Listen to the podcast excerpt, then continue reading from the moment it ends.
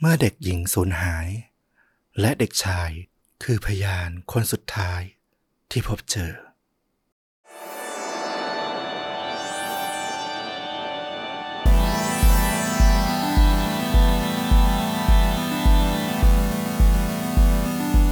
สวัสดีครับ สวัสดีครับค่าจริงยิ่งกว่าหนังพอดแคสต์จากช่องโชดูดะอยู่กับต้อมครับ แล้วก็ฟลุกครับ กับหนึ่งเหตุการณ์ฆาตกรรม พร้อมกันแนะนำภาพยนตร์ที่มีเนื้อหาใกล้เคียงกับเรื่องจริง ที่เรากำลังจะถ่ายทอด ต้องบอกว่านี่คือ ตอนแรกประจำปี 2024 เลย ที่ฟลุกกับต้อมมาหาคุณผู้ฟังนะครับสำหรับวันนี้คุณฟลุกมีเรื่องราวแบบไหนมาถ่ายทอดครับ ก็ต้องบอกว่าสำหรับปี 2023 ที่ผ่านมาเนะผมมีความรู้สึกถึงเรื่องราวเรื่องหนึ่ง ซึ่งมัน อวนอยู่ในกระแสสังคมอยู่ในประเด็นของหน้าข่าวอยู่เรื่อย ๆ เลย นั่นก็คือเรื่องราวของคดีที่เกี่ยวข้องกับเด็กอะเนาะไม่ว่าจะเป็นเด็กที่เป็นผู้กระทำหรือว่าเด็กเป็นเหยื่อโดยเฉพาะเด็กเป็นเหยื่อเนี่ยโอ้โห ผมรู้สึกว่ามันมีคดีหลาย ๆ คดีที่เกิดขึ้นในไทย หรือแม้แต่ได้ยินมาจากต่างประเทศเองก็ตามที่มันน่าสะเทือนใจมาก ๆ วันนี้เนี่ยเป็นเรื่องราวที่เกี่ยวข้องกับเด็กที่หายตัวไป แล้วก็ต้องบอกว่า เออ มีความรุนแรง อยู่ประมาณหนึ่งสำหรับผมนะ คือ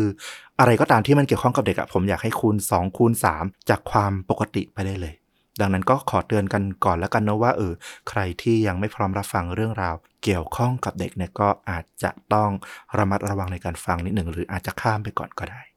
สักประมาณ3-4เต็ม5ได้ประมาณนั้นไหม ได้ประมาณ 3.5 ประมาณนี้ โอเค ก็เตือนกันไว้ก่อนนะครับผมเอาล่ะ ไม่ให้เป็นการเสียเวลามาคุณฟลุกลุยเลยดีกว่า ก็ขอพาต้อมแล้วก็คุณผู้ฟังเนาะย้อนกลับไปในปี 1998 เรื่องราวในวันนี้เกิดขึ้นที่เมืองชื่อว่าแจ็กสันวิลล์อยู่ในรัฐฟลอริดาที่อเมริกา ที่เมืองแห่งนี้เนี่ยเป็นย่านชุมชนอันเงียบสงบริมทะเลนะนึกบรรยากาศก็คือช่วงเย็นๆเนี่ย พออยู่ใกล้ทะเลนะผู้คนที่อาศัยอยู่บริเวณนั้นเนี่ยก็จะมีความชิลๆมีความสบายๆหน่อย ตกเย็นเนี่ยพวกผู้ใหญ่ที่กลับมาจากที่ทำงานเนี่ยก็มักจะออกไปสังสรรค์กับเพื่อนบ้านบ้างกับเพื่อนที่ทำงานบ้าง บ้างก็อยู่พักผ่อนที่บ้าน แล้วก็สำหรับเด็กๆ หลังจากกลับมาจากที่โรงเรียนเนี่ยพวกเขาก็มีความปรารถนา เพียงอย่างเดียวเท่านั้นเหมือนเราเราๆท่านๆนะเนาะตอนเด็กๆ ก็คือได้ไปเล่นกับเพื่อนๆที่อยู่ละแวกเดียวกันพี่ฟิลิป ไปเล่นกันเถอะ อันเนี้ยก็จะเป็นเสียงเจื้อยแจ้วของเด็กผู้หญิงคนหนึ่ง อายุแค่ 8 ขวบเท่านั้นเอง เธอชื่อว่าแมดดี้คลิฟตัน เธอก็จะมายืนรอที่หน้าประตูบ้านของเพื่อนบ้านที่อายุมากกว่าเธอนะ เป็นเด็กผู้ชายชื่อว่าฟิลิป อายุมากกว่าเธอเพราะว่าอายุ 14 ปีละเด็กชายฟิลิปเนี่ยก็จะเปิดประตูมาเจอหน้าแมดดี้นะทุกครั้งทุกวันเนี่ยเขาก็จะดีใจนะได้ไปเล่นด้วยอะไรอย่างนี้ แต่ว่าบางครั้งเขาก็จะทำให้แมดดี้เนี่ยต้อง รู้สึกเศร้าเหมือนกัน เพราะว่าเวลาที่เขาเปิดมาเจอหน้าแมดดี้กำลังยิ้มหัวเราะแล้วเขาต้องทำหน้าเศร้าเสียดายเนี่ย เป็นการบอกสัญญาณเลยว่า วันนี้จะไม่ได้เล่นมีเหตุผลอยู่ก็คือ พ่อของฟิลิปเนี่ยไม่อยู่ที่บ้าน พอบอกไปอย่างนี้เนี่ยแมดดี้ก็จะหน้าจ๋อยลงทันที ก็คือพ่อของฟิลิปเนี่ยมีชื่อว่าสตีฟเป็นคนที่ค่อนข้างที่จะ strict มาก เข้มงวดมาก แล้วก็ไม่ชอบเวลาที่เด็กๆเนี่ย มาเล่นกัน จนบ้านมันเละเทะ จนมีข้าวของเสียหาย ดังนั้น วันไหนที่คุณพ่ออยู่บ้านเนี่ย พวกเขาเนี่ยก็จะได้เล่นอยู่ในหูในตาว่างั้นเถอะ แต่ว่าก็จะไม่ได้เล่นอะไรที่มันเต็มที่นะ แต่ว่าวันไหนที่คุณพ่อสตีฟเนี่ยไม่ได้อยู่บ้าน ฟิลิปก็จะรู้เลยว่าเออ ถ้าคุณพ่อมาเห็นว่าแมดดี้มาเล่นกับเขาในบ้านหรือในบริเวณรอบๆบ้านเนี่ยก็จะโดนดุ โดยเฉพาะถ้าพ่อเนี่ยวันนั้นเนี่ยไปสังสรรค์กับเพื่อน มีอาการเมาผสมมาด้วยติดเหล้ามาด้วยเนี่ย ก็จะยิ่งเป็นคนที่ขี้โมโหโวยวายฟิลิปก็จะกลัว หมายความว่าต่อให้คุณพ่อไม่อยู่ก็ไม่กล้าที่จะแอบเล่น คือกลัวขนาดนั้นเลย ถูกต้องคือเล่นได้ถ้าคุณพ่ออยู่บ้าน เป็นซะอย่างนั้นนะเออ อืมฟิลิปพอเห็นน้องสาวเนาะอย่างแมดดี้เนี่ย เป็นเด็กข้างบ้านเนี่ยทำหน้าแบบเศร้ามากวันนั้นเนี่ย ก็รู้สึกหรือแอบเล่นซะหน่อยก็ดี เขาก็บอกกับแมดดี้ว่า งั้นเราไปเล่นกันนอกบ้านไหม อาจจะพอกล้อมแกล้ม พอแก้ตัวได้นะว่า ไม่ได้ทำข้าวของเสียหายนะอะไรอย่างนี้ แมดดี้ได้ยินอย่างนั้นก็ดีใจสดชื่นขึ้นทันทีเลย แล้วบอกไปเล่นกันเล่นกัน แล้วจะเล่นอะไรล่ะ วันนี้เพราะว่าปกติเนี่ยถ้าได้เล่นเนี่ยจะเล่นในบ้าน พอเล่นนอกบ้าน รอบๆบบ้านก็ไม่รู้นะเด็กผู้ชายกับเด็กผู้หญิงจะเล่นอะไรกันล่ะ ฟิลิปที่เป็นเด็กอายุ14เนาะก็บอกว่านอกบ้านเหรอ งั้นเรามาเล่นเบสบอลกันไหม จริง ๆ เนี่ยต้องบอกว่าแมดดี้ก็ยังเด็กเกินกว่าที่จะเล่นเบสบอลละแล้วก็ยิ่งว่าเล่นกับเด็กผู้ชายด้วยเนี่ยเธอก็คงจะไม่ได้จะเล่นได้สนุกเท่ากับเพื่อนผู้ชายของฟิลิปหรอก แต่ว่าสำหรับแมดดี้แล้วเนี่ยได้เล่นอะไรกับฟิลิปเนี่ยมันก็สนุกไปหมดแหละดังนั้น ถ้าฟิลิปจะเล่นอะไรเธอก็เอาด้วยหมด เพราะว่าแถวแถวบ้านเธอเนี่ยไม่ค่อยมีเด็กที่อายุใกล้เคียงกัน ฟิลิปนี่ก็ถือว่าสนิทสุดละ ตอนนั้นเนี่ยฟิลิปก็กำลังคลั่งไคล้กีฬาเบสบอลมาก เพราะว่าเขาได้ดูทางทีวี แล้วก็ชื่นชอบมาก คุณพ่อของเขาเนี่ยก็ซื้อไม้เบสบอลกับถุงมือเนี่ยให้เขาไว้เล่นที่โรงเรียนด้วย แต่ว่าอย่างที่บอกพอมันเด็กผู้ชายกับเด็กผู้หญิงเล่นกันนะแล้วยิ่งไม่ได้กะคุ้นเคยกันแมดดี้ไม่ได้จะเคยเล่นเคยฝึกมาก่อน แป๊บเดียวเท่านั้นเอง โอ้ยแมดดี้ตัวยังเล็กเนาะใส่ถุงมือเบสบอลอันใหญ่กว่ามือเยอะเลยเนี่ย แล้วก็ต้องรับบอลคือแค่เล่นปาบอลใส่กัน แล้วก็คว้างรับคว้างรับใส่กันแคชบอลเนี่ยแต่พอถุงมือมันใหญ่กว่ามือเยอะอะมันก็รับเก้ๆกลางๆ รับพลาดบ้างอะไรบ้าง ฉลับโดนมือบ้าง ฉลับโดนตัวบ้าง แมดดี้ก็ร้องลั่นเลย พอมันฉลับโดนเข้าที่ข้างแก้มเธอนะใบหน้า ไม่ได้โดนเต็มๆหรอก แต่ด้วยความตกใจเนาะ เธอก็ร้องลั่นขึ้นมา ฟิลิปก็ตกใจเหมือนกัน พยายามวิ่งเข้ามาแล้วก็ปลอบแมดดี้แต่แมดดี้ที่เจ็บอยู่ ก็ตอนนั้นก็โอ้โห ไม่สนใจอะไรละ ด้วยอารมณ์โกรธผสมด้วยเนาะตกใจโกรธ เจ็บ เธอก็วิ่งกลับบ้าน กลับไปฟ้องแม่ของเธอทันทีเลย ฟิลิปเห็นแมดดี้วิ่งออกจากบ้านก็หน้าจ๋อย เขาก็คิดไปต่างๆ นานาเลยว่า เดี๋ยว สักพักเนี่ยแม่ของแมดดี้เนี่ยต้องมากับแมดดี้มาถึงหน้าบ้านมาเอาเรื่องเขามาว่าเขาว่าเล่นกับเด็กอายุน้อยกว่าตัวเล็กแค่นี้เล่นเบสบอลได้ไง เล่นแคชบอลได้ยังไง แล้วถ้าพ่อเขามารู้อีกโอ้โห โดนซ้ำอีก โดนดุโดนว่าโดนตี แน่ๆ ตอนนั้นเขาก็พวงนะ คิดแต่ว่า ขออย่าให้แม่ของแมตตี้เนี่ยมาเอาเรื่องเลย หรือถ้ามาเนี่ยเขาก็อยากจะให้เข้าใจนะว่ามันเป็นแค่อุบัติเหตุจริงๆ หวังว่าจะไม่เอาเรื่อง แล้วก็ถ้าคุณพ่อไม่รู้เรื่องราวได้ด้วย ยิ่งดีเข้าไปใหญ่ เขาก็ยืนรออยู่อย่างนั้นนะคิดว่าเดี๋ยวสักพักก็ต้องแก้ตัวกับแม่ของแมดดี้ละแต่ก็ผ่านไปนาน นานจนถึงห้าโมงครึ่ง จนกระทั่งพ่อของฟิลิปเนี่ยกลับมาถึงบ้าน แม่ของแมดดี้ก็ไม่ได้กลับมาแมดดี้ก็ไม่ได้กลับมา ฟิลิปก็คิดในใจละอาจจะรอดตัวนะ แม่ของเขาอาจจะเข้าใจว่าเออเป็นเด็ก ๆ เล่นกันก็อาจจะไม่ได้เอาเรื่องเอาราวอะไร แล้วแมดดี้ก็คงไม่ได้เจ็บหนัก แต่ว่าวันนั้นเนี่ยฟิลิปก็นิ่งเงียบจ๋อยลงไปเนาะ แล้วก็ไม่อยากพูดถึงแมดดี้กลัวพ่อถามถึงแล้วก็จะแอบพูดเป็นพิรุธไปอะไรเงี้ยแล้วก็จะถูกดุถูกตีเย็นวันนั้นก็เลยผ่านไปโดยที่ไม่มีเรื่องราวอะไรเกิดขึ้น ไม่มีโทรศัพท์จากแม่ของแมดดี้คุณพ่อสตีฟของเขาก็ไม่รู้เรื่องเขาก็รอดตัวไป ก็เป็นความคิดแบบเด็กๆว่าเออ รอดละปลอดภัยละ แต่สิ่งที่ฟิลิปไม่รู้เลยก็คือเขาจะไม่ได้เจอกับแมดดี้เพื่อนเล่นของเขาอีกเลยหลังจากนั้น เวลาล่วงเลยมาจนถึงช่วงค่ำเลย ชีล่าแม่ของแมดดี้ก็เดินตามหาลูกสาวตัวน้อยของเธอ เล่นตอนเย็นก็ไม่เป็นไรอะแต่ว่านี่มันค่ำมืดมันอันตรายละแมดดี้กลับบ้านมาทานข้าวได้แล้ว เธอก็ตะโกนเรียกเดินหาไปเรียกไป ไม่มีเสียงขานรับ จากลูกสาวตัวน้อยที่เธอคุ้นเคยนะ เธอก็เดินหาไปรอบๆบ้านแมดดี้ก็ไม่ได้เล่นอยู่ในบ้าน เธอก็เดินออกไปดูตามบ้านใกล้ๆแทนแล้วเออ พอแมดดี้ไม่ได้เล่นในบ้านก็มักจะไปเล่นตามบ้านของเพื่อนบ้าน ก็เดินไปตามบ้านที่แมดดี้เคยไปเล่นด้วยนั่นแหละ แน่นอนว่าบ้านฟิลิปก็เป็น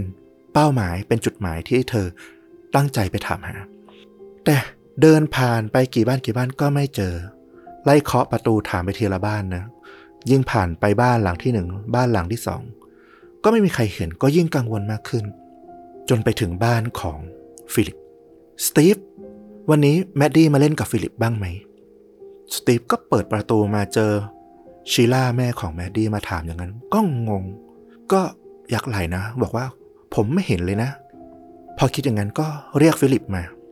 เฮ้ hey, ฟิลิป มานี่สิ ชีล่าแม่ของแมดดี้เนี่ย มาตามหาลูกเธออยู่ แกเห็นบ้างไหม แกได้เล่นกับแมดดี้ไหมวันนี้ ฟิลิปก็ตกใจนะว่า ฮะ แมดดี้ยังไม่ถึงบ้านอีกเหรอ ก็กลัวว่าพ่อจะต่อว่าด้วยถ้าไปบอกว่าเออเล่นกับแมดดี้จนแมดดี้บาดเจ็บแล้วก็วิ่งกลับบ้าน เขาก็ตกใจไม่รู้จะสารภาพยังไง ไม่รู้จะพูดยังไงให้ตัวเองเนี่ยไม่ถูกว่าไม่ถูกทำร้ายเนาะอ้ำอ้ำอึ้งอึ้งพอโดนถามโดนกดดันมากขึ้นเรื่อยๆ เขาก็ร้องจ้าขึ้นมาเลย ร้องไห้แบบเด็กๆ สารภาพว่าผมไม่ได้ตั้งใจนะ มันเป็นอุบัติเหตุคราวนี้ ทางชีล่าทางสตีฟ ผู้ปกครองของทั้งสองเด็ก ก็ต้องซักไซ้แล้วว่ามันเกิดอะไรขึ้น ฟิลิปก็เลยเล่าบอกว่าเขากับแมดดี้เนี่ยแอบพ่อไปเล่นเบสบอลอยู่ที่หน้าบ้าน แล้วปาบอลรับกันไปรับกันมา ปรากฏว่าแมดดี้เนี่ยมีบอลหลุดจากถุงมือเนี่ยไปโดนที่ใบหน้าเธอ แล้วก็เธอก็ร้องไห้ วิ่งกลับบ้านไป ชีล่ากับสตีฟได้ยินก็ตกใจมาก ฮะ แล้วแมดดี้บาดเจ็บมากไหมตอนนั้นอะ เผื่อว่าเธอจะเจ็บแล้วระหว่างวิ่งกลับบ้านอะเกิดไปสลบไปหมดสติอยู่ระหว่างทาง แล้วมันมืดไงก็อาจจะมองไม่เห็น ไม่หรอกครับ ตอนนั้นผมเห็นเธออาจจะเป็นแค่แผลช้ำๆเท่านั้นเอง แล้วเธอปลอดภัยใช่ไหมตอนนั้นอะ เธอก็วิ่งไปได้ปกตินะ ไม่มีล้มไม่ได้มีเซ ตอนนี้ฟิลิปก็สะอึกสะอื้นร้องไห้นะว่าแมดดี้จะเป็นอะไรไหมแมดดี้จะปลอดภัยใช่ไหม เพราะว่าเขาก็กลัวจะเป็นสาเหตุที่ทำให้ แมดดี้หายตัวไป ชีล่าก็ปลอบฟิลิป ไม่หรอกจ้ะแมดดี้ต้องไม่เป็นอะไร แน่นอนว่าพูดอย่างนั้นแต่ตัวเธอเองเนี่ยรู้สึกกังวลที่สุด รู้สึกหวาดกลัวที่สุด สตีฟกับมิสซี่ มิสซี่ก็เป็นแม่ของฟิลิปอะนะทั้งคู่ก็ออกช่วยกันตามหาไปกับชีล่าแม่ของแมดดี้ ตามหาไปละแวกรอบๆ ก็ไม่เจอใคร ที่จะเห็นเลยว่าแมดดี้อยู่ที่ไหน สุดท้ายก็ตัดสินใจไปแจ้งตำรวจ แน่นอนว่าพอเป็นเด็กอายุยังน้อยเนาะตำรวจก็เป็นห่วงแหละ แม้ว่ามันจะเพิ่งผ่านไปไม่กี่ชั่วโมง แล้วยิ่งตกค่ำมืดแล้วด้วยเนี่ย ก็จะยิ่งอันตรายมาก ทั้งตำรวจทั้งชาวบ้านก็ช่วยกันตามหา ในช่วงปี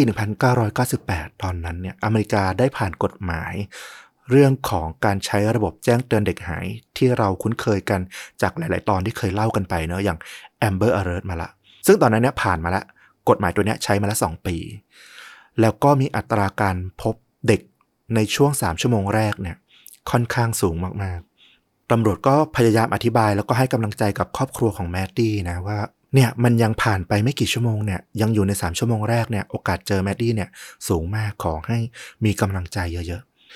ทว่าผ่านไปจนถึงเช้าวันใหม่เลย ก็ยังไม่มีรายงานการพบเจอแมดดี้แต่อย่างใด พวกตำรวจก็ตรวจหาคดีเกี่ยวกับเด็กหาย แล้วก็ประวัติอาชญากรเนี่ยในบริเวณที่เกี่ยวข้องเนี่ยในพื้นที่เนี่ยว่ามีอาชญากรเกี่ยวกับเด็ก อาชญากรเกี่ยวกับทางเพศลักพาตัวโจรขโมยหรืออะไรที่มันเกี่ยวข้องกับเรื่องนี้ได้เนี่ยมีใครอยู่ active ก็คือปฏิบัติการหรืออาศัยอยู่ในบริเวณใกล้ ๆ เคียงกับ ที่เมืองแจ็คสันวิลล์นี้บ้างหรือเปล่า แต่ก็ไม่พบร่องรอยที่มันจะชัดเจนเกี่ยวเนื่องว่า จะเกี่ยวกับเรื่องของแมดดี้มีเด็กในอเมริกาตอนนั้นเนี่ยราวๆ58,000คนในแต่ละปีที่ถูกลักพาตัวโดยคนแปลกหน้า ซึ่งเขาก็ประเมินด้วยว่านี่อาจจะเป็นตัวเลขที่น้อยเกินไปด้วยเนาะเพราะว่าเนี่ยเป็นตัวเลขที่เกิดขึ้นจากการที่พ่อแม่เนี่ยไปแจ้งความ แล้วเขาก็ประเมินว่าไอ้ห้าหมื่นกว่าคนเนี่ย เป็นแค่ห้าเปอร์เซ็นของคดีที่มันเกิดขึ้นจริงที่มีเด็กหายตัวไป ถูกลักพาตัวไปตำรวจก็ออกไปตามหาไปตามพูดคุยไปตามสอบสวนนะ ใช้เวลาอยู่ 3 วันเลย ก็ยังไม่เจอใครที่มีพิรุษน่าสงสัย ตอนนี้เปอร์เซ็นต์ที่แมดดี้เด็กน้อยอายุ 8 ขวบเนี่ยจะยังรอดชีวิตอยู่เนี่ยต่ำลงเรื่อย ชาวชุมชนแจ็คสันวิลล์โดยเฉพาะคนที่คุ้นหน้าคุ้นตาเห็นแมดดี้ประจำเนี่ย ก็ตกอยู่ในความเศร้า ไปพร้อมๆ กับครอบครัวของแมดดี้เช่นเดียวกับฟิลิป ฟิลิปก็หงอยลงมากทีเดียวเพราะว่าเขาคือคนสุดท้ายที่ได้เจอแมดดี้ตอนนั้นชุมชนแล้วก็ครอบครัวของชีล่าของแม่ของแมดดี้เนี่ยก็มีการตั้งรางวัลสำหรับการให้เบาะแสมากถึง 72,000 ดอลลาร์ ก็เยอะเลยทีเดียว ข่าวก็เริ่มพูดถึงเรื่องของแมดดี้แล้วก็มีการสรุปสถิติประเด็นต่างๆ บอกว่า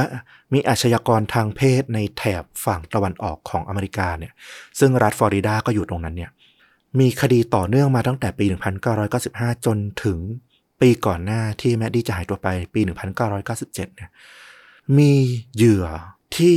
ถูกฆาตกรรมเนี่ยในรูปแบบ ใกล้เคียงกับการหายตัวไปของแมดดี้เนี่ยมากถึง 6 ราย คือหายไปจากหน้าบ้านของตัวเอง หรือ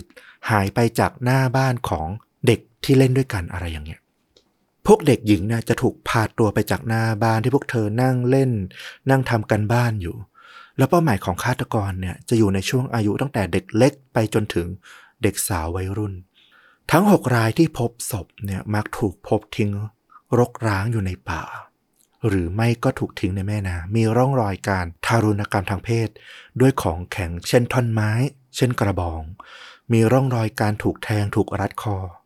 คำบรรยายของคดีที่มันเกี่ยวเนื่องกันเนี่ยมันก็ยิ่งทำให้ผู้คนในแจ็คสันวิลเนี่ยยิ่งรู้สึกไม่สบายใจ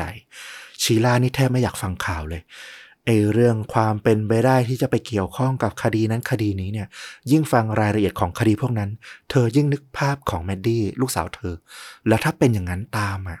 โอ้โห หัวใจคนเป็นแม่ เหตุการณ์ที่มีการฆาตกรรมในลักษณะคล้ายๆกันเนี่ย มันถูกพอดกราฟตำแหน่งที่เกิดคดีเนี่ย ไล่มาจากรัฐเมน แล้วก็ถัดมาที่เวอร์จิเนีย ซึ่งก็เดาได้อีกว่าเป็นไปได้เหมือนกันว่า ตั้งแต่ปี 1995 ถึง 1997 เนี่ย แนวโน้มที่มันเดินทางมาเนี่ย ถึงปี 1998 เนี่ย ตัวฆาตกรอาจจะกำลังปะปนอยู่ในฝูงชนของรัฐฟลอริดานี่เอง ตำรวจก็ยิ่งกังวลนะ ก็มุ่งเป้าไปประเด็นหลักประเด็นหนึ่งเลยคือ เป็นเรื่องของการฆาตกรรมต่อเนื่องในเด็ก เหตุการณ์ผ่านไปถึง 6 วัน ตั้งแต่หายตัวไป ตำรวจก็ระดมกำลังสำรวจ พื้นที่รกร้างว่างเปล่า ในเขตแจ็คสันวิลแล้วก็บริเวณใกล้เคียง ทั้งในแม่น้ำตึกร้างในป่าตามชายหาด พออยู่ใกล้ทะเล ก็ค้นหาทั้งหมด แต่ก็ยังไม่พบอะไร เหตุการณ์ผ่านไปจนแม่ของแมดดี้อย่างชีลาก็เริ่มถอดใจแล้วว่า อาจจะมีเปอร์เซนต์อยู่บ้างเหมือนกันที่ เธออาจจะไม่รู้แล้วว่าแมดดี้ เป็นยังไง เกิดอะไรขึ้นกับเธอ และก็จะไม่เห็นร่าง ไม่เห็นแม้แต่ร่างของลูกน้อยของเธออีกในชีวิตนี้ แต่แล้วอยู่ๆร่างของแมดดี้ก็กลับถูกพบขึ้นในสถานที่ที่ไม่น่าเชื่อ ในเย็นวันหนึ่ง เสียงกรี๊ดดังลั่น ย่านชุมชนแจ็คสันวิลหญิงคนหนึ่งวิ่งข้ามถนนไปหาตำรวจ วิ่งไปอย่างเสียจริตเสียสติ เธอรีบไปบอกตำรวจ ฉันเจอศพ ฉันเจอศพ แมดดี้ฉันเจอแมดดี้แล้ว และผู้หญิงคนเนี้ยที่ไปแจ้งตำรวจด้วยอาการที่ตกใจสุดๆเนี่ยก็ไม่ใช่ใครอื่นเลย เธอคือมิสซี่แม่ของฟิลิปนั่นเอง แม่ของเด็กผู้ชาย น้องที่เล่นด้วยคนสุดท้าย ถูกต้องมิสซี่เนี่ยเป็นคุณแม่ที่ต้องออกไปช่วยคุณพ่อเนะอย่างสตีเฟนอย่างสตีฟเนี่ยทำงานก็คือทั้งคู่ออกทำงานทั้งคู่ไม่มีใครอยู่บ้าน เธอเนี่ยกว่าจะกลับถึงบ้านเนี่ยก็เย็นมากแล้ว พอๆกับสตีฟมันก็ทำให้เธอเนี่ยค่อนข้างจะห่างเหินกับลูกชายพอประมาณ แล้วเธอก็ไม่ค่อยได้มีโอกาสที่จะเข้าไปในห้องของลูกชายนัก ยิ่งเขาเนี่ยเริ่มโตเป็นวัยรุ่นละ โอกาสที่พ่อแม่จะเข้าไปในห้องของลูกๆเนี่ยก็ยิ่งน้อยลง แต่วันนั้นเนี่ยเธอกลับมาถึงบ้านแล้วก็ระหว่างที่จะเดินผ่านหน้าห้องของฟิลิปเนี่ย เธอก็เห็นว่ามีน้ำไหล ออกมาจากห้องนอนของฟิลิป ลอดประตูออกมามิสซี่ก็เลยสงสัยว่าในห้องของลูกชายเนี่ยไปเล่นอะไรแผลงๆหรือมีอะไรตกแตกพังหรือเปล่า ตู้ปงตู้ปลาหรืออะไรหรือเปล่า และสิ่งที่มันเป็นไปได้มากที่สุดก็คือ ฟิลิปเนี่ยมีเตียงเป็นเตียงน้ำดังนั้นก็อาจจะเป็นไปได้ว่าเฟอร์นิเจอร์ตัวเตียงน้ำเนี่ยมันอาจจะรั่วไหลออกมา อาจจะชำรุด เธอก็เลยถือวิสาสะเปิดเข้าไปในห้องลูกชาย แล้วก็ควานหานะว่าเออไอ้น้ำเนี่ยมันรั่วมาจากเตียงเนี่ยจากจุดไหน เธอก็ยกเบาะ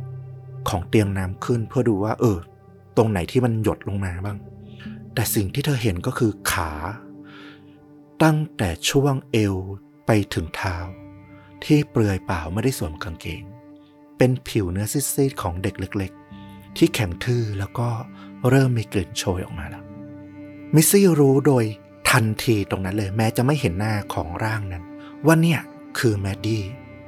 เธอตกใจแล้วก็ทำอะไรไม่ถูก แล้วก็วิ่งไปแจ้งตำรวจอย่างที่มันเกิดขึ้นเท่านั้นเนี่ยเธอก็ยังบอกตำรวจไม่ได้ถึงรายละเอียดขนาดที่เราพูดเมื่อกี้นะ เธอทำได้แค่บอกว่า ช่วยไปหน่อยช่วยไปหน่อย ช่วยไปดู ไปดูศพที่ห้องลูกชายของเธอหน่อย ได้แต่พาตำรวจเนี่ยให้ไปดูเอง เย็นวันนั้นฟิลิปกลับมาจากโรงเรียน เขาก็ถูกพวกผู้ใหญ่เนี่ยาไปสอบถาม โดยมีตำรวจ มีพ่อแม่ก็คือสตีฟแล้วก็มิสซี่เนี่ยอยู่ด้วย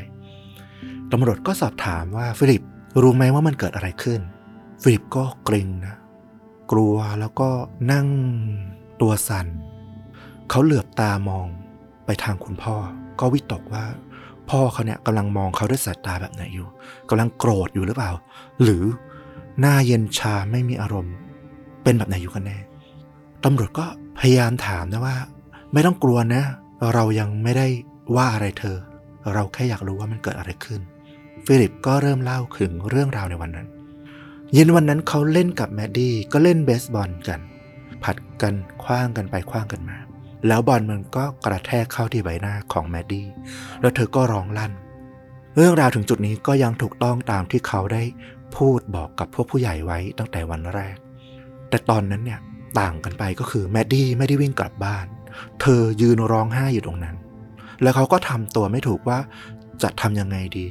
ปลอบยังไงแมดดี้ก็ไม่หยุดร้อง เขาก็เลยจูงมือเธอเนี่ยเข้ามาในบ้าน แล้วก็มองเวลา ใกล้เวลาที่คุณพ่อจะมาถึงบ้านละ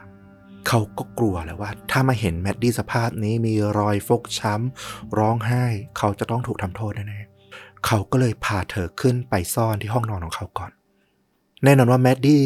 เด็กแปดขวบอะเนาะยังเดินไม่ได้คล่องมากขนาดนั้นหรอก แล้วก็ด้วยความเจ็บที่ใบหน้าก็กุมปวด เจ็บปวดอยู่เนี่ย ก็คงเดินไม่ได้ถนัดเพราะถูกลากมือข้างหนึ่งให้เดินตามไปเนี่ย เธอก็ล้มถูลู่ถูกกลางไปกับพื้นฟริบอกว่าจังหวะนั้นเนี่ยที่พยายามพาเธอไปที่ห้องของเขาก่อนเนี่ย กางเกงของแมดดี้ก็หลุดออกมา เขาก็อยากจะเก็บ มาให้เธอเนี่ยเดินปกติแหละ แต่พอมองนาฬิกา ใกล้เวลาที่คุณพ่อจะถึงบ้านแล้วแน่ๆเนี่ยเขาก็เลยตัดสินใจลากแมดดี้ทั้งอย่างนั้นเนี่ยขึ้นไปที่ห้องนอน พอเข้าห้องได้ปิดประตูล็อกแมดดี้แปดขวบเนี่ยตอนนั้น ดวงตาบวมช้ำ มีเลือดซึมออกมา แล้วเธอก็ยังร้องไม่หยุด พ่อก็จะกลับมาบ้าน น้องแมดดี้เนี่ยก็จะร้อง ฟิลิป มีไม้เบสบอลอยู่ในมือ ที่เขาเอามาตั้งแต่หน้าบ้าน ตัดสินใจฟาดใส่ศีรษะของแมดดี้ไปสามครั้ง ให้เธอหยุดร้อง แน่นอนว่าครั้งที่สามแมดดี้ก็แน่นิ่งไม่มีเสียงร้องอีกต่อไป เขาคงคิดว่าแมดดี้น่าจะแค่สลบไป เขาลากแมดดี้ดันเข้าไปใต้เตียงน้ำของเขา เพราะว่าถ้าแมดดี้ตื่นขึ้นมาเนี่ย เดี๋ยวเธออาจจะร้องขึ้นมาอีก พ่อก็จะได้ยิน ถ้าไปไว้ใต้เตียงน้ำเนี่ยอย่างน้อยเตียงเนี่ยมันก็อาจจะเก็บเสียงที่เธอร้องออกมา ไม่ให้ใครได้ยิน พอเก็บดันร่างของแมดดี้เข้าไปใต้เตียง แล้วก็ปิดยกทับลงมาสำเร็จเนี่ยคุณพ่อสตีฟก็กลับมาถึงบ้านพอดี ตอนนั้นเนี่ยได้ยินเสียงเปิดประตูบ้านละอยู่ดีๆ ก็มีเสียงร้องขึ้นมาจากใต้เตียง โอ๊ยหนูเจ็บ เป็นเสียงครางของแมดดี้ที่มันยังลอดเตียงน้ำออกมาอีก ฟิลิปก็ตกใจ เขาได้ยิน เดี๋ยวพ่อขึ้นมา ถ้ามาใกล้ๆห้องของเขาเนี่ย ก็ต้องได้ยินแน่ๆ เขาก็ยกเตียงขึ้นอีกรอบหนึ่ง แล้วก็ดึงร่างของแมดดี้ออกมา แมดดี้ยังร้องยังครวญครางแต่ว่าไม่มีแรงที่จะร้องจ้าเท่าเดิมละฟิลิปตัดสินใจว่า ถ้ายังร้องอยู่อย่างเงี้ยเขาต้องเดือดร้อนแน่ๆ เขาเอาปากกา แทงใส่หน้าอกแล้วก็ลำคอของแมดดี้เพื่อให้เธอเนี่ย ไม่มีเสียงที่จะลอดออกมาจากลำคออีก พอเสียงของแมดดี้เงียบลง เขาก็ดันร่างของเธอเนี่ยกลับเข้าไปที่ใต้เตียงเหมือนเดิม ฟิลิปออกไปหาพ่อของเขา แล้วก็ทำตัวเหมือนปกติ เงียบๆพยายามไม่พูดถึงเรื่องอะไรที่มันเกิดขึ้นเย็นนั้น ถามว่ามีอะไรเป็นยังไงเล่นกับใคร หรืออะไรเกิดขึ้นเขาก็จะบ่ายเบี่ยงแล้วก็เงียบๆพ่อคงรู้สึกถึงพิรุษ แต่ก็คงแค่คิดว่าเขาคงจะไปทำอะไรผิดเล็กๆ น้อยๆแบบพวกเด็ก ๆ ที่ซนแล้วก็อยู่บ้านตามลำพัง ก็คงไม่ได้คิดอะไร และเหตุการณ์ก็เกิดขึ้นต่อเนื่องไปหลังจากนั้น ตามที่ฟิลิปเนี่ยก็ได้เผชิญทั้งชีล่ามาถึงบ้าน แล้วก็มาบอกว่าไม่เจอแมดดี้แล้วเขาก็ต้องโกหกแบบนั้นต่อไป เพื่อไม่ให้ถูกต่อว่า ครั้งใดที่คิดว่าจะสารภาพ พอหันไปมองพ่อก็กลัว แล้วก็ โกหกต่อไป ตอนที่ตำรวจเนี่ยมาเก็บร่างของแมดดี้ไปที่ห้องชันสูตรไปที่โรงพยาบาลเนี่ยตำรวจแจ้งมาว่า มือของแมดดี้ของเด็กน้อยคนนี้เนี่ยตอนที่อยู่ใต้เตียงเนี่ย มือของเธอเนี่ยยังหงิกแล้วก็จับโครงของเตียงเนี่ยกำไว้แน่นเลย เหมือนกับพยายามจะดันจะหนีจะผลักเตียงออกไป นั่นหมายความว่า แม้แต่ตอนที่เธอ ถูกแทงด้วยปากกาเนี่ยเธอก็ยังมีลมหายใจอยู่ สักพักใหญ่เลยทีเดียว แล้วก็พยายามต่อสู้เอาชีวิตรอดออกมาจากเตียงนั้นให้ได้ แต่ด้วยน้ำหนักของเตียงที่มากแล้วก็เธอเนี่ย อายุยังน้อยมากๆ เรี่ยวแรงไม่ได้มีเยอะแถมยังบาดเจ็บด้วยเนี่ย สุดท้าย เธอก็ขาดใจตาย หลังตู้เสื้อผ้าของฟิลิปเนี่ยตำรวจก็ไปพบไม้เบสบอลที่มีคราบเลือด เช่นเดียวกับรองเท้าที่ฟิลิปใช้เล่นในวันนั้นเนี่ยก็พบรอยเลือดของแมดดี้เนี่ยเปรอะติดอยู่ กางเกงของแมดดี้ถูกซ่อนแล้วก็ถูกพบอยู่ที่ใต้เตียงนั้นด้วยเหมือนกัน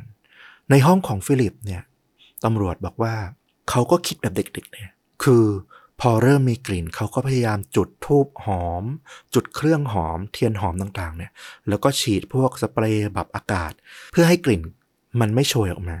แต่นั่นแหละทั้งหมดมันก็ยิ่งสะท้อนให้เห็นว่าฟิลิปเนี่ยรู้ว่ามันเกิดอะไรขึ้นบ้าง มีสติอยู่ทุกเวลาทุกขั้นตอนที่เขาพยายามปกปิดเรื่องราวที่มันเกิดขึ้น ทนายความของเขาเนี่ยของฟิลิปเนี่ยก็ถูกว่าจ้างมา เขาก็พยายามโต้แย้งในศาลนะว่า การฆาตกรรมที่มันเกิดขึ้นเนี่ยมันไม่ได้เป็นไปด้วยเจตนา เด็กชายโจชัวฟิลิป ไม่ใช่สัตว์ประหลาด มันเริ่มจากอุบัติเหตุ และหลังจากนั้นเนี่ยมันยิ่งหนักข้อไปเพราะความตื่นตระหนก แล้วก็ไม่สามารถรับมือกับสิ่งที่เกิดขึ้นได้ ด้วยความที่เขาอายุอย่างน้อย แล้วก็ยิ่งทำมันยิ่งบานปลาย จนกลายเป็นอะไรที่มันเหลือเชื่อแล้วก็ดูบ้าคลั่งมากๆ ทนายก็พยายามจะแก้ต่างให้ฟิลิปในกรณีนี้ อย่างไรก็ตามอัยการก็แย้งว่าหลักฐานที่ได้ทางกายภาพต่างๆเนี่ยมันไม่ได้สนับสนุนคำกล่าวอ้างของทนายของฟิลิปเลย คือสิ่งที่เรารู้ว่ามันเกิดอะไรขึ้นเนี่ยที่เราเล่าไปทั้งหมดเนี่ยต้องยอมรับว่าไม่มีข้อบ่งชี้เลยว่า ฟิลิปเคยเล่นเบสบอลกับแมดดี้แล้วก็เกิดอุบัติเหตุตามที่เขาเล่าจริงหรือเปล่า ไม่มีพยานไม่มีหลักฐาน ร่องรอยที่พิสูจน์คำกล่าวอ้างนี้ได้เลย และหนำซ้ำไอ้สิ่งที่มันเกิดขึ้นหลังจากนั้นอย่างที่เราบอกก็คือ มันถูกตระเตรียมถูกกระทำไปโดยเป็นขั้นตอนมีสติ แถมมีโอกาสที่จะช่วยชีวิตของแมดดี้อยู่หลายครั้งด้วยซ้ำก่อนที่เธอจะเสียชีวิต ดังนั้นจะอ้างไม่ได้หรอกว่าเขาเนี่ยไม่มีวุฒิภาวะพอที่จะรับมือกับสิ่งที่เกิดขึ้น การชันสูตรพลิกศพไม่สนับสนุน เรื่องราวที่เขาบอกว่าลูกบอลมากระแทกที่ตา หรือบริเวณดวงตาที่แบบว่าแมดดี้เนี่ยดวงตาช้ำแล้วก็ร้องจ้า หลักฐานจากการชันสูตรเนี่ยพบว่ามันไม่มีร่องรอยบาด ที่ดวงตาอย่างที่เขาอ้าง ไม่มีสิ่งสกปรก ดินทราย บนร่างกายของแมดดี้แม้แต่น้อยอายการพยายามชี้ว่าเป็นไปได้หรือไม่ว่าจริง ๆ แล้ว ฟิลิปตั้งใจ และไม่ใช่อุบัติเหตุที่มันเกิดขึ้นที่ลานสนามเล่นหน้าบ้านรอบบ้าน แต่ทั้งหมดมันเกิดขึ้นในบ้านตั้งแต่แรก เขาทำมันไปทั้งหมด โดยที่ไม่สอดคล้อง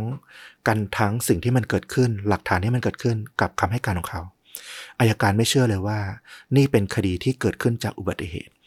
แต่แน่นอนว่าสุดท้ายแล้วเนี่ยคดีของฟิลิปเนี่ยก็ต้องให้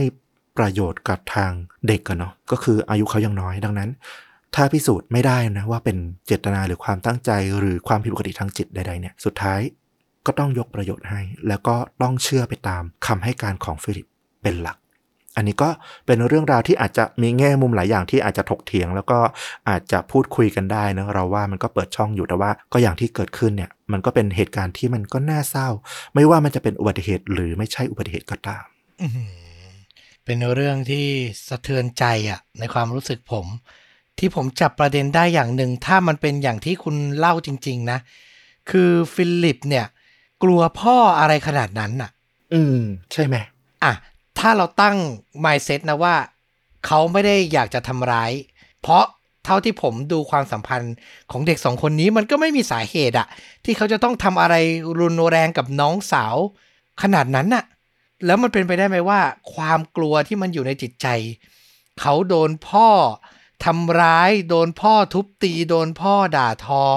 มาตลอดจนมันฝังในใจ จนเขาไม่อยากจะให้มันเกิดขึ้นอีกแล้วอะถึงขนาดต้องลงมือ อาจจะไม่ได้ตั้งใจร้อยเปอร์เซ็นต์หรอก มันอาจจะเป็นสถานการณ์พาไป แต่ในอีกมุมหนึ่งการที่เด็กอายุ 14 ซึ่งก็ไม่เด็กมากแล้วนะอืมคนหนึ่งทำได้ขนาดนี้ ลงมือรุนแรงได้ขนาดนี้ แล้วก็ปิดบังความผิดไว้ได้ขนาดนี้อะมันต้องเกิดจากอะไรที่หนักหนาจริง ๆ อะ แล้วมันทำให้สภาพทางจิตเขามันไม่ปกติไปแล้วอะโอ้อันนี้ฝากไว้อีกมุมหนึ่งเนาะ คือผมรู้สึกอย่างหนึ่งนะกับเรื่องราวที่พอมันเกี่ยวข้องกับเด็ก ไม่ว่าจะเป็นทั้งผู้ถูกกระทำหรือผู้กระทำเองก็ตามอะหลาย ๆ ครั้งเราไม่มีคำที่จะอธิบายสิ่งที่เกิดขึ้น หรือมันมีคำในหัวบางคำแหละแต่มันอาจจะไม่ตรง แล้วก็มันอาจจะเป็นความรู้สึกมากเกินไปอะเออ ผมก็พยายามนึกคำที่มันอาจจะดูเข้าใจได้มากที่สุดอะเนอะในการเล่าเรื่องนี้ก็ก็ต้องยอมรับว่ามีหลายอย่างที่เปิดช่องให้ทุก ๆ คนเนี่ย อาจจะได้พูดถึงเรื่องราวนี้กัน อย่างที่ต้อมก็พูดแล้วนะว่าเออว่ามันก็มีหลาย ๆ เคสหลาย ๆ ตอนที่เราเคยเล่าเรื่องของผู้กระทำความผิดที่มีอายุมากแล้วเนี่ย ที่ในช่วงเด็กเขาก็ถูกกระทำอย่างรุนแรงแล้วก็ผ่านการถูกเป็นผู้ถูกกระทำเป็นเหยื่อจากผู้ปกครองจากผู้ใหญ่มาก่อน อืมดังนั้น เราก็รู้สึกว่ามันก็อาจจะเป็นมีแง่มุมบางแง่มุมที่มันอยู่ในเรื่องราวนี้ได้เหมือนกัน แต่เนื่องจากว่าก็ต้องบอกว่ามันเป็นเรื่องที่เกิดขึ้นจริงสตีฟมิซซี่พ่อแม่ของฟิลิปก็มีตัวตนอยู่จริง เราก็ไม่ได้รู้จักไม่มีรายละเอียดเกี่ยวกับครอบครัวของเขา มันก็เป็นการพูดที่เกินเลยไปไง เราก็เลยไม่ค่อยอยากจะพูดไปถึงขนาดนั้น ว่าเออ เป็นคุณพ่อหรือเปล่า เป็นคุณแม่หรือเปล่า เป็นสภาพแวดล้อมที่อยู่ในบ้านของฟิลิปหรือเปล่า ที่ทำให้เขาเนี่ยไปได้ขนาดนั้น แต่แน่นอนว่าอย่างที่บอกมันก็ยกเป็นข้อสังเกตรวมๆกันจากหลาย ๆ เหตุการณ์ที่เราเคยพูดถึงเคยเล่าไปเนี่ยมันก็ได้เหมือนกัน ก็ยกไว้เป็นอุทาหรณ์แล้วกัน มันอาจจะไม่เกี่ยวข้องกับเรื่องราวนี้โดยตรง แต่มันก็เป็นแง่มุมที่มันให้คติให้บทเรียนกับเราเหมือนกัน ถ้าเรามีเด็กที่อยู่ในปกครองเนอะว่าเออจะ เกี่ยวข้องกันโดยตรงทางสายเลือดหรือไม่ก็ตามเนี่ยนะแต่ผู้ปกครองหรือผู้ใหญ่ก็ต้องเป็นที่พึ่งเป็นที่ปกป้องของพวกเขาอยู่เสมอ แม้ว่าพวกเขาจะอ่อนแอแล้วก็ทำตัวที่มันไม่น่ารัก แต่แน่นอนว่ามันก็เป็นไปตามวัยเขา เราต่างหากที่เป็นผู้ใหญ่ที่ต้องมีวุฒิภาวะมากกว่า ในการที่จะสะกดอารมณ์ แล้วก็ให้เขาเติบโตขึ้นมา อย่างไม่มีบาดแผลทางจิตใจ ถูกต้องเลย อย่างที่ผมพูดไปเนี่ยก็เป็นการวิเคราะห์ในแง่มุมหนึ่ง แต่ผมก็ ไม่ได้อยากจะฟันธงนะว่าเป็นอย่างนั้นไหมอย่างที่ฟุกว่าเลยนะอืมคือมันคิดไปได้หลากหลายแง่จริง ๆ แต่มันจะดีกว่า ที่เราจะไปสรุปเอาง่าย ๆ ว่า เอาตรงๆเลยนะ ไอเด็กนรก คิดจะทำอะไรก็ทำเกินเลยเกินไป ทำไมถึงเป็นอย่างนี้คือถ้าไปด่าที่ตัวบุคคลมันไม่เกิดประโยชน์เลย แต่ถ้าเราพยายามวิเคราะห์หาสาเหตุ จากสิ่งรอบด้านจากอะไรที่มันหล่อหลอมเข้ามา ผมว่านั่นแหละนำไปสู่บทสรุปที่ได้ประโยชน์กว่า และหาทางป้องกันได้ดีกว่าด้วย ก็เลยพยายามจะหาเหตุผลมาพูดคุยกันนะครับ แต่ถ้าใครคิดแบบอื่น อยากวิเคราะห์แบบอื่นไปอ่านข่าว คดีนี้เพิ่มแล้วได้แง่มุมแบบอื่น ยินดีมากๆที่จะมาแลกเปลี่ยนกันเนาะอืมใช่แล้วไหนๆคุณฟลุก เล่าเรื่องราวเกี่ยวกับเคสเด็กผู้หญิงที่หายตัวไปแล้ว พอดีพอดีเลยผมขอเป็นคนแนะนำได้ไหม กับซีรีส์กับภาพยนตร์เนี่ยอืมเพิ่งชมซีรีส์เกาหลีเรื่องหนึ่งจบครับ แล้วประทับใจเป็นการส่วนตัวอยากชวนให้ทุกท่านไปรับชมกัน ชื่อซีรีส์เนี่ยมีชื่อว่า Link Eat Love Kill สี่คำที่ดูไม่น่าจะเกี่ยวกันเลย Link เชื่อมต่อกันเนี่ยนะ Eat รับประทาน Love ความรักแล้วก็ Kill ครับ การฆ่าเนี่ยแหละอื้อหือเป็นซีรีส์ในปี 2022 ที่ผ่านมานี่เองนะครับผม ตอนนี้ถ้าใครอยากชมเนี่ยไปหาดูได้ที่ Disney Plus Hotstar นะนำแสดงโดยนักแสดงมากความสามารถ 2 คนเลยครับ ฝ่ายชายเนี่ยก็คือยอจินกู เป็นนักแสดงชายรุ่นใหม่ที่ผมชอบมาก ๆ จากเรื่อง Beyond Evil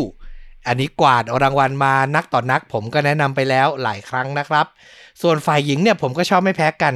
คือน้องมุนกายองนะครับ เป็นนางเอกเรื่อง True Beauty กับชาอึนอู ก็มีหน้าตาน่ารักเลย แล้วเรื่องย่อมันน่าสนใจมากคุณ คือมันเปิดเรื่องมา episode แรกผมดูกับภรรยาเนี่ยนะ ตั้งใจว่าจะได้ดูซีรีส์romantic comedy พระเอกเนี่ยเขาเป็นเชฟ ส่วนนางเอกเป็นพนักงานเสิร์ฟพาร์ทไทม์ คือไม่ได้ทำงานแบบจริงจังอะไรเท่าไหร่ ยังชีวิตอาจจะไม่ค่อยเอาไหนอะว่าอย่างนั้นเถอะในสายตาผู้เป็นแม่นะครับ แต่พระเอกอะดันลิงก์ทางความรู้สึกกับนางเอกได้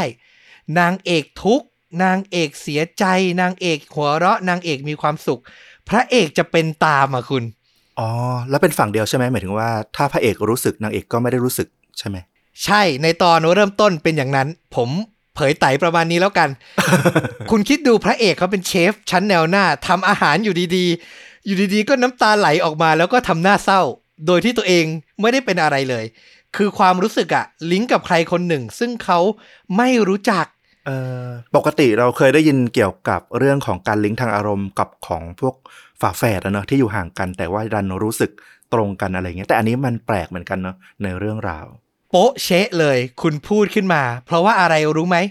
พระเอกเขาเชื่อว่าตัวเองอะอาจจะลิงก์อารมณ์ความรู้สึกกับน้องสาวที่หายตัวไป อ๋อ คือเขาเคยมีน้องสาว ใช่ มันมาเผยในตอนจบตอนแรกว่า เรื่องราวมันไม่ใช่romantic comedy ที่นางเอกกับพระเอก มีอารมณ์เชื่อมกันเท่านั้น แต่นางเอกอาจจะเป็นน้องสาวที่หายตัวไป หรือมีส่วนเกี่ยวข้อง กับน้องสาวของพระเอกที่หายตัวไป หรือไม่อย่างไรอืมแล้วเรื่องราวอะ มันจะดำเนินไปแบบสองแง่อะเป็นโรแมนติก แล้วก็มีความ dark comedy แล้วก็มีการสืบสวนสอบสวนลงลึกถึงคดีที่เกิดขึ้นเมื่อ 18 ปีที่แล้ว พระเอกรู้สึกผิดในจิตใจตลอดมาว่า ตัวเองอะ ดูแลน้องไม่ดี พ่อแม่ฝากฝังให้ดูน้อง แต่คลาดสายตาไป เผลอไปเล่นสนุกแป๊บเดียว น้องหายไปแล้ว แล้วไม่เคยกลับมาอีกเลยอะคุณมันเข้มข้นสองแง่เลย คุณจะดูเอาความน่ารักเอาความโรแมนติกมันก็มีให้ คุณจะดูเอาการสืบสวน แล้วยิ่งตอนท้ายๆ พอมันเปิดปมของรุ่นพ่อรุ่นแม่ ที่ทั้งเมืองอะ เหมือนทั้งเมืองปิดงำความลับบางอย่างเอาไว้อะ โอ้โห ผมยิ่งดูไปมันยิ่งแบบ ผิดคาดกับหน้าหนังหน้าซีรีส์ที่เราตั้งใจจะดูอะเออ ก็เลยอยากให้คุณผู้ฟังทุกท่านอะ